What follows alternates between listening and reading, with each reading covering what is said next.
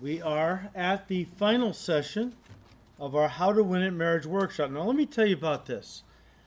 When God laid it on my heart to do a, a marriage workshop, almost immediately the acronym WIN popped into my head W I N. And almost just as quickly, the W and the I popped into my head. The W, warfare, the I, identity. I couldn't find anything that for the N. And uh, I went through a whole list of things. Nothing was really hitting me. And so I thought, well, maybe this is not from the Lord at all. And I'll just maybe look for something. But I prayed. I said, Lord, if this is from you, you're going to have to give me the N word. Okay? And then all of a sudden, some, all of a sudden, something popped into my head. Are you ready? The word nostalgia. When I first, that word first popped into my head, I thought that can't be from the Lord. I mean, what does nostalgia have to do with a workshop on marriage? And then it struck me that not only did that word fit, it fit perfectly. Let me tell you why. But first of all, let me give you the dictionary definition of nostalgia.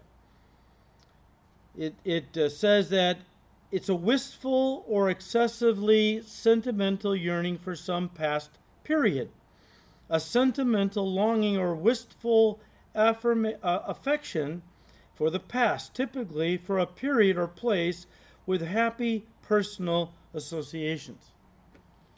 And how I came to realize that that word nostalgia was from the Lord was I remembered that Jesus used the idea of nostalgia when he spoke to his bride living in the city of Ephesus. So turn to Revelation chapter 2. Let me read you the first three verses out of the NLT. Revelation 2, starting with verse 1. Write this letter to the angel of the church of Ephesus. This is the message from the one who holds the seven stars in his right hand, the one who walks among the seven gold lampstands. I know all the things you do. I have seen your hard work and your patient endurance. I know that you don't tolerate evil people you have examined the claims of those who say they are apostles but are not. You have discovered they are liars. You have patiently suffered for me without quitting. Now, so far, so good. Sounds like this was the perfect church, or so it seemed. But remember, Jesus is looking into the heart in these letters. He's not concerned with superficialities. And the same is true with husbands and wives in marriage. Jesus sees what's going on in their hearts and behind the closed doors of their homes, just like he did with the Christians living in Ephesus. It reminds me of uh, reminds me of a lot of marriages that look good from the outside. You know, couples um, that put up a good facade, and as such, their marriages appear healthy and strong. But then one day, seemingly out of nowhere, they file for divorce, leaving their friends and families dumbfounded and saying, What happened? They seem so happy. Well, I don't know all of what happened, but I know in part, I'll bet you, what happened was they failed to maintain the vitality of their marriage through nostalgia and it led to the slow erosion and death of their relationship with each other. In other words, they forgot the past and it destroyed the present. Guys, if you want to keep your marriage fresh and vibrant, you must do your best to constantly remember what brought you together in the first place and keep working on and maintaining those things that cause you to fall in love with each other so that they never die. Now, listen, God, that's why God gave Israel memorials like Passover in the spring, tabernacles in the fall, and even places like when they crossed the Jordan River into the promised land, they set up the stones of remembrance, one for each of the 12 tribes. God gave them memorials that they would, they would remember their past history with Him and all the things He had done for them in the past which then created thanksgiving and appreciation and even faith in their hearts towards Him in the present. However, that was something Israel failed to maintain in their relationship with the Lord. They stopped observing those memorials, and their relationship with Him as a result grew formal and distant. Let me speak to the ladies for just a second. So I think this is more a girl thing than a guy thing. Although, I don't know if there's a guy out there with a man bun. He might be really in touch with his feminine side. Maybe he will do this too. I don't know. But, ladies, you remember when you were in middle school? We used to call it junior high. Or maybe even in high school. How you wrote the name of your boyfriend, or somebody you dreamed of being your boyfriend on your notebooks, your hands, your arms, pretty much whatever canvas you could find where you could write stuff, makeshift canvas you had access to, you wrote this guy's name. Why? Because you were kind of crazy in love with this person. Well, that was in fact how the children of Israel acted when they first fell in love with the Lord, with Yahweh. And were on their honeymoon after God brought the, brought the nation out of Egypt into the wilderness and married them there by the base of Mount Sinai. The Lord makes it a point to mention it. That during their time in the wilderness, how they wrote his name on the flaps of their tents and on the horses' bridles. Israel, Israel's relationship with him was beautiful initially. But after a while, they got used to God. They got used to God and began to take Him for granted. And as such, their love for Him cooled and their passion faded. God laments this when He talked to them through the prophet Jeremiah in Jeremiah 2. He said, What happened to us? What has caused you to no longer love me as you once did? I remember those days in the wilderness when I first married you. How much you loved me. You, all you could do was talk about me. And I was in love with you. Well, I still love you, but I'm wondering what did I do that you have turned away from me and gone after other gods and have now now you love them. And God lamented this that their relationship with him had become very formal and distant. Guys, this cooling off of love and passion for God was not limited to Israel in the Old Testament. It is very much a reality with regard to our relationship with Jesus in New Testament times, including today. The Lord laments this very thing in his letter to the church of Ephesus. Let's read verse 4. I have this against you all the good stuff. Got a lot of good stuff going on. But I have this one thing against you that you have left your first love. The idea here is that Jesus is heartbroken that they no longer had that passionate love for him they once had. What some have called honeymoon love. And the same is true in many marriages. Couples begin to take each other for granted their love for one another begins to cool, and as such, their passion begins to fade. And in the process, their relationship grows formal and distant. It's always a, a, very sad thing to watch something as beautiful as marriage die a slow, painful death. And sometimes it isn't any one thing but the slow growing apart of two people who, at some point, even though they're still technically married and living under the same roof, for all intents and purposes, they have become strangers that no longer really even know each other. This story captures, captures the essence of what I'm talking about. It goes like this Their wedding picture mocked them from the mantle, these two whose minds no longer touched each other. They lived with such a heavy barricade between them that neither battering ram, nor words, nor artilleries of touch could break it down. Somewhere between the oldest child's first tooth and the youngest daughter's graduation, they lost each other. Throughout the years, each slowly unraveled that tangled ball of string called self, and as they tugged at stubborn knots, each hid their searching from the other. Sometimes she cried at night, and begged the whisper- whispering darkness to tell her who she was. He lay beside her, snoring like a hibernating, hibernating bear unaware of her winter. Once after they had made love, he wanted to tell her how afraid he was of dying, but fearing to show his naked soul, he spoke only of her beauty. She took a course in modern art, trying to find herself in color splashed upon a canvas, complaining to other women about men who are insensitive. He, well, he climbed into a tomb called the office, wrapped his mind in a shroud of papers, and buried himself in customers. Slowly the wall between them rose, cemented by the mortar of indifference. One day, reaching out to touch each other, they found a barrier they could not penetrate. Recoiling from the coldness of the stone, each retreated from the stranger on the other side.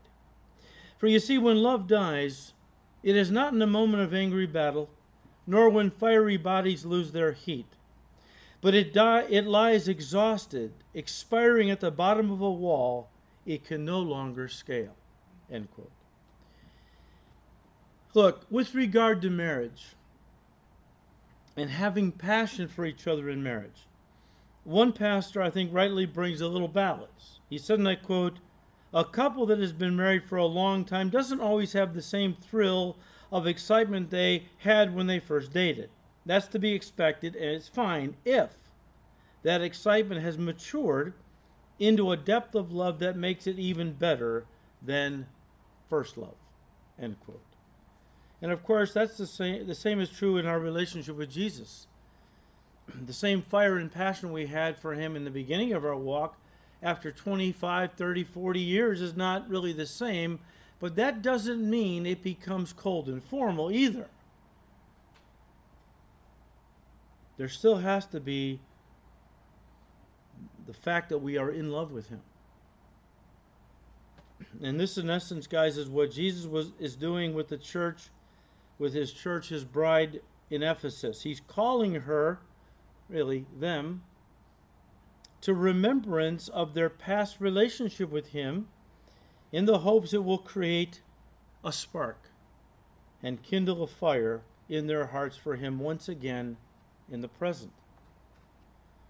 He is telling them that they were still going through the motions. They hadn't divorced him. They were still going through their marital motions. Problem was they had lost the emotion in their relationship with Him. Their church was a well oiled machine, but God doesn't want machines cranking out emotionless service. He wants a love relationship with His people. Jesus said the greatest commandment is that you love the Lord your God with all your heart, soul, mind, and strength, not that you serve the Lord your God with all your heart, soul, mind, and strength. Guys, many marriages have degraded to a point where they are robotic consisting of two people who are going through the motions, where their marriage is still functioning in some ways like a well oiled machine, but it is void of passion and meaning. And guys, let me say this when love and appreciation for one another wanes, bitter words often take their place. Ephesians 2 verse 4 Ephesians 4 verse 29 Paul said, Let no corrupt word proceed out of your mouth, but what is good for necessary edification, that it may impart grace to the hearers. How true is that in marriage? All of this is especially important in marriage. It's one of the main reasons why so many marriages are crumbling. It's as someone has said, and I quote, Many marriages are like the mighty oaks which line the ridges of the Rockies. They withstand winter and summer storms year after year, only to be brought down by an attack of little beetles. It's a lot of marriages that have survived a long time and have withstood many storms in life, only to be finally brought down by years of careless and unkind words. Let me say it again. Many marriages have survived physical sickness, financial crisis, and even marriage, marital unfaithfulness, and yet they have finally been destroyed by the proverbial death by a thousand cuts. So let's all remember what God's word says on the subject. And there's much it says in Proverbs. I'll just quote you one verse Proverbs 12, verse 18. Some people make cutting remarks, but the words of the wise bring healing.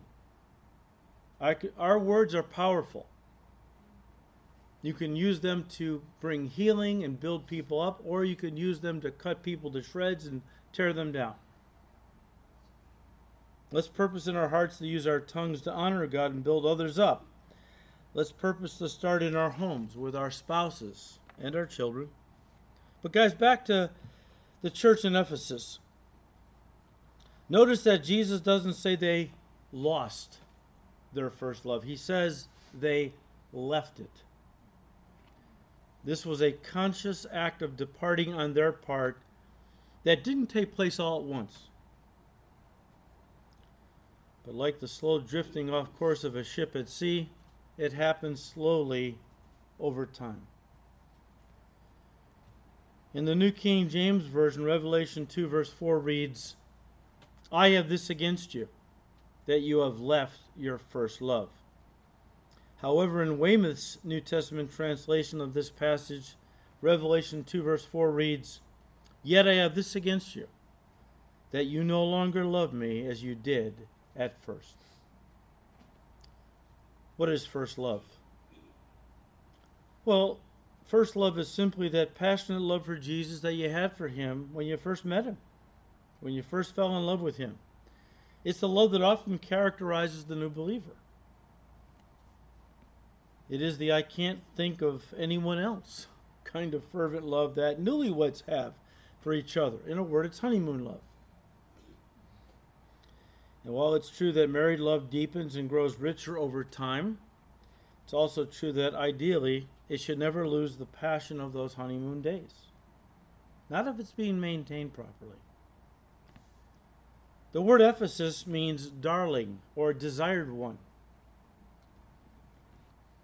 They were still desired by the Lord, but he was no longer desired by them as at the beginning of their relationship with him. And again, this also happened with Israel.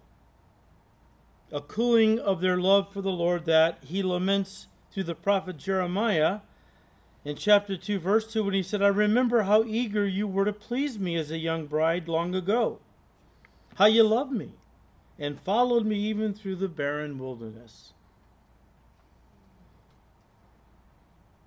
The church of Ephesus guys fell into the trap as their hearts cooled for the Lord. They fell into the trap of thinking that loveless service was enough to replace the loss of passion in their heart for Jesus. It's a lot of folks that do this. Their walk with Christ is not what it once was. Things have kind of cooled off. So the answer is to serve more. I'll get involved in more ministries. That'll that'll that'll do it. But that's not what Jesus is looking for. He's looking for more activities, more service. He's looking for you to fall in love with him again. Look, and I've used this illustration before, so if you've heard it, bear with me. It would kind of be like a wife who says to her husband, I don't love you anymore. I have no feelings for you at all, but I'll stay married to you and clean the house and wash your clothes and cook your meals. I mean, you know, what husband would be happy with that kind of a situation?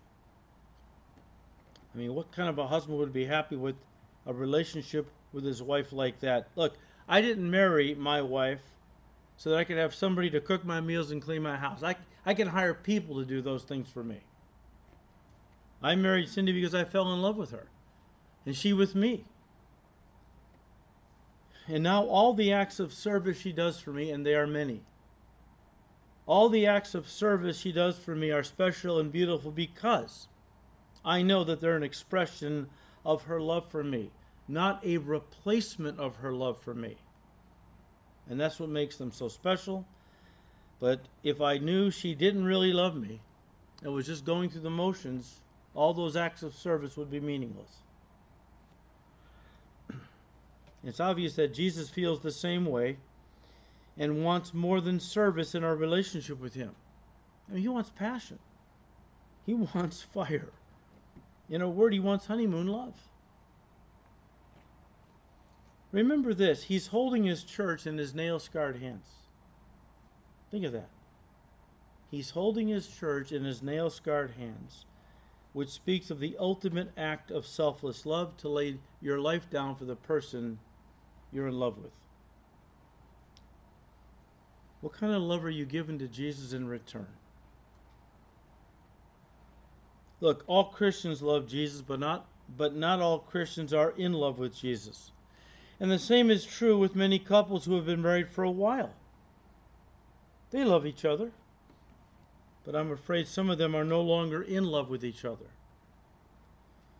And while loving each other and staying together is better than not loving each other and getting a divorce, it's an inferior relationship to being in love with your spouse. Again, I love my sister. I'm in love with my wife. And there's no comparison in the depth of relationship. Okay, you're saying to yourself, you got me, you made your point. Is there any way to fix our marriage? Yes. In Jesus' letter to the church of Ephesus, he goes on to tell them what they needed to do to get back to first love or honeymoon love in their relationship with him. And guys, we can adapt Jesus' words, Jesus' instructions, and apply them to our marriages. So beginning of verse 5, Revelation 2. He says to them, Remember, therefore, therefore, from where you have fallen, repent and do your first works. Jesus is telling us that first love can be restored if you follow the three instructions he gave. First of all, you must remember. This is where the nostalgia comes in. You must remember, and I checked the Greek because I had a hunch, and sure enough, it was a um, active imperative or present imperative. Imperative is a command. Present means an ongoing thing. So Jesus is saying, remember, a command, and keep on remembering. Therefore, from where you have fallen. Guys, you must remember the love you used to have for the one for one another and what brought you together in the first place. Remember why you fell in love with each other in those early days of your relationship. And pray that God would work. With God, all things are possible, right? Pray that God would work in your hearts and cultivate a desire to regain that close relationship with each other once again. Do you understand how that the devil wants to separate us from our history? Do you know that Marxism purposely targets the history of a nation? Because you have to separate people you want to re educate in Marxist ideology. You've got to separate them from their heritage.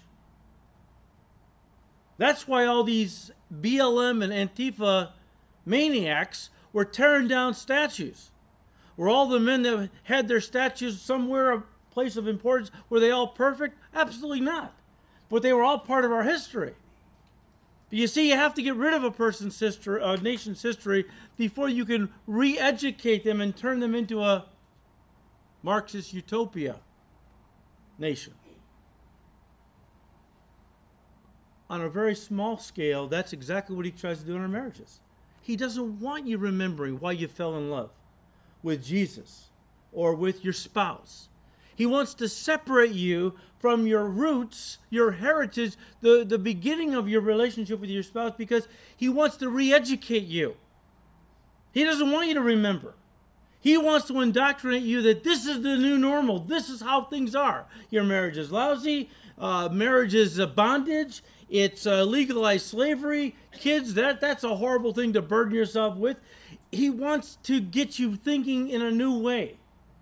And this is this this is the thing we have to understand.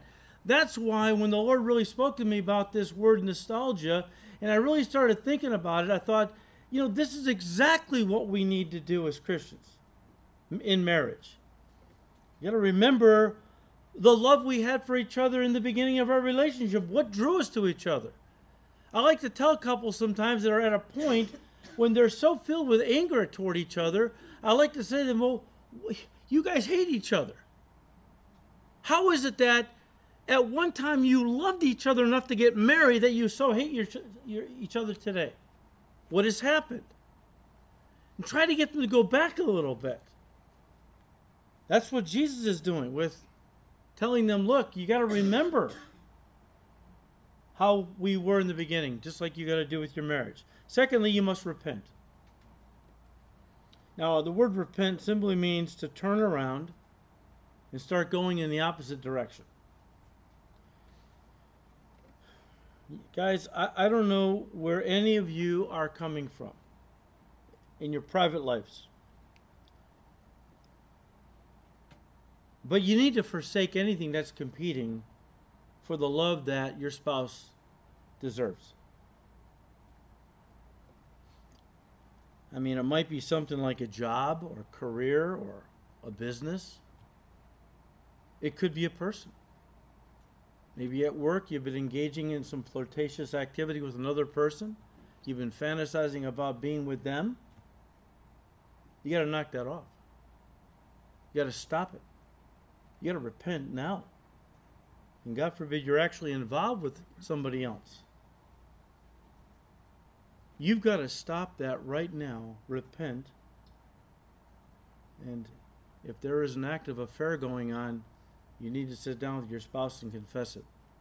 Your marriage will never get on track, it'll never be healed without full honesty. But I think in general, you got to admit your marriage is in a bad place. It's not right. Some people don't want to deal with anything uncomfortable.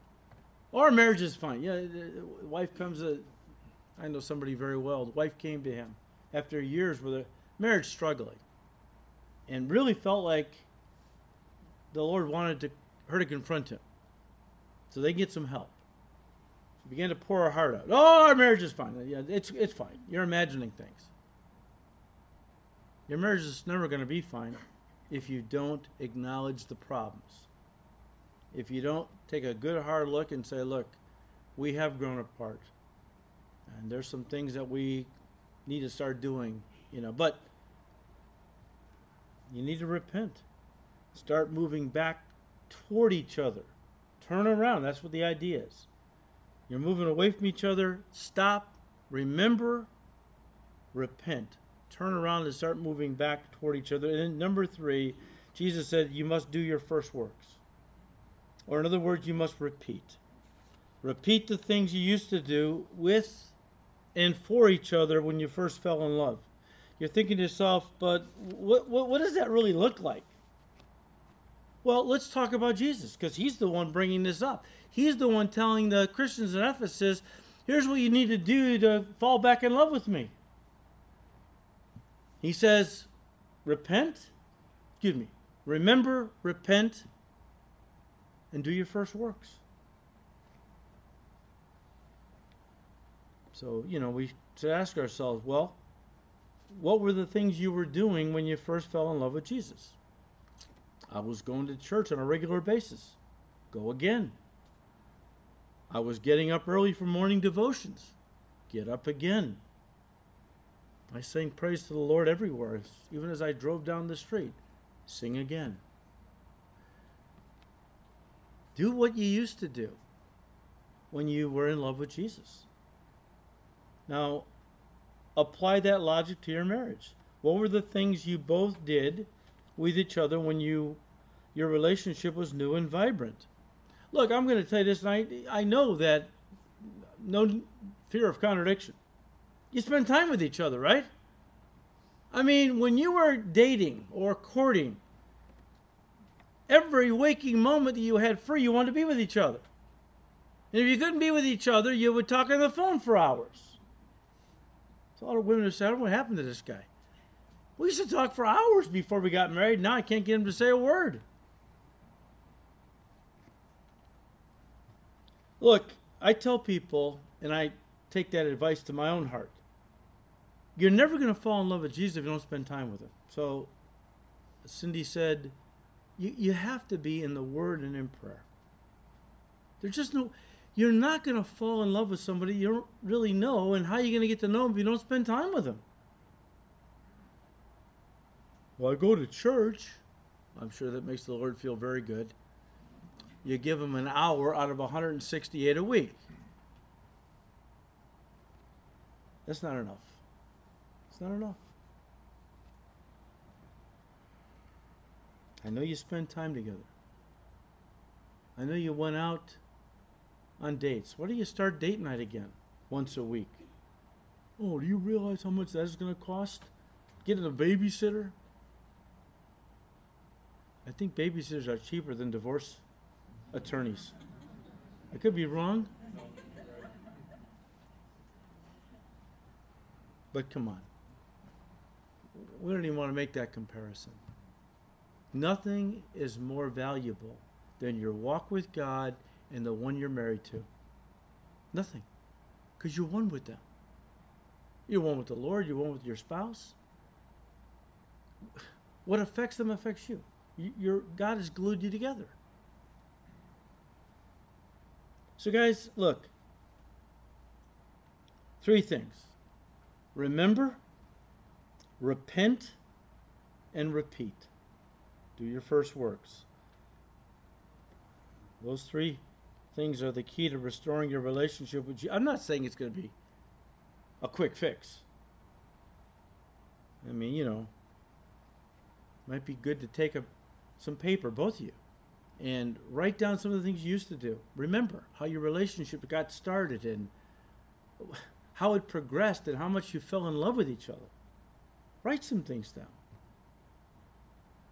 And then repent of the things, right? Make a list. What is coming between me and my spouse? Make a list. Ask God for the grace to turn away from some of this stuff. Some of it's unnecessary. You got to work. You got to, you know, I understand that, but there's a lot of things that are unnecessary that are coming between you and your spouse. And after you identify how it used to be, and you start moving back toward each other, start re- repeating what you used to do when you first fell in love. Guys, it's not too late to rekindle that honeymoon love. Again, not a quick fix. It'll take some time. But with God's grace and power, it's doable. God, you know this God is on your side when it comes to making your marriages all He wants them to be. We don't have to guess. We're not saying, Lord, please, if it's your will, could you make my marriage? No. We know it's God's will that your marriage prosper and be blessed and flourish because it glorifies God. But you have to take these things seriously. Remember, we started this workshop? We can give you tools, but we can't do the work for you. And you have to want to do the work. And if you cry to God for His grace and strength, He'll give you the grace to do the work. He works in us both to will and to do of His good pleasure. You might not have the, the, the passion at all. Your heart might be as cold as ice right now. Maybe towards the Lord, too. And we go through valleys, right? There have been times in my walk, my uh, my walk where my relationship with the Lord seemed so cold and lifeless, it scared me. Lord, am I am I really saved? Because I feel so dead inside. I don't know what this it's scaring me. But I just cried out with all my heart, Lord, I need revival. I need Spurgeon, who was quoted today, went through fits of depression. And he would sometimes tell his precious wife, I need to get alone. I need a fresh touch from God. My heart needs to be revived. That's honest.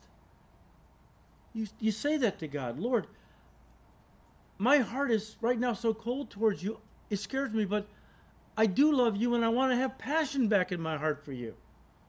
And you can say that with one another to each other in marriage. Look, I love you. I don't want to get divorced. But we don't have that passion. We, we, we love each other, but are we really in love with each other? And if you say, honestly, I don't think we are right now, go to God. Pour your hearts out to Him. He will give you the grace to start turning the winter into spring and then into summer. Because He has a way of working miracles in our lives. So remember, how to win how to win in marriage? W warfare. Fight like crazy on your knees because the devil is attacking your marriage. Can't blame him for our divorces, but we must know what he's up to.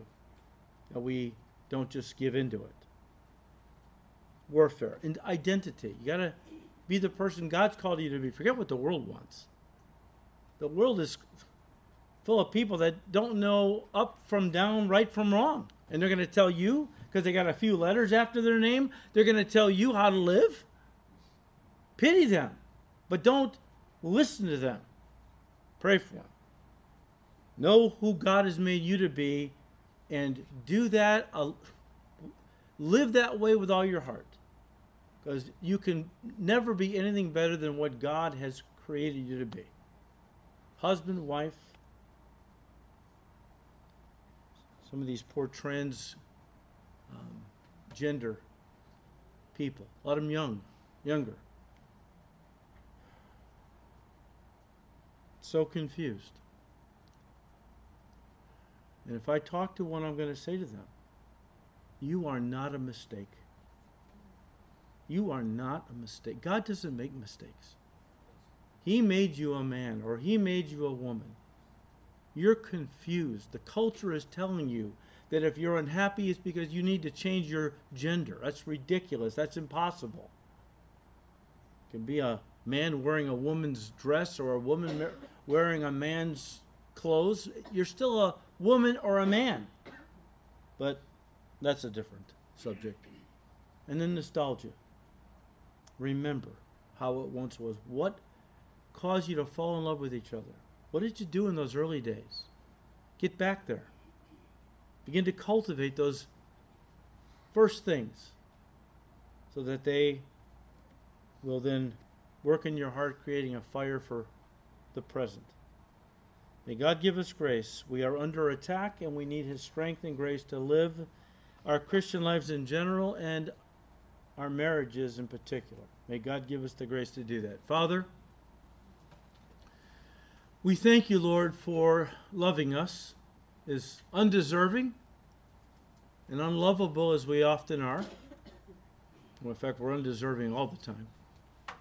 But Lord, we thank you that you loved us first.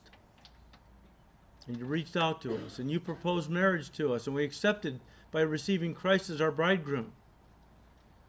And now our physical marriage has become a little microcosm of that ultimate relationship. And Lord, you want our marriages to prosper, to flourish, because it brings glory to you to see people on the earth who understand marriage, who are living marriages that rise above the curse. And the world can't understand that. How can you be happy? Because I know Jesus. And He's given me the grace to be the man or the wife, the woman He's called me to be. And we are so happy because we're walking in His Word, His truth. So, Lord, give grace that our marriages would be all that you want them to be. We thank you for this time. We ask you to bless it now or to go forward, bless it going forward. We ask it all in Jesus' precious name. Amen.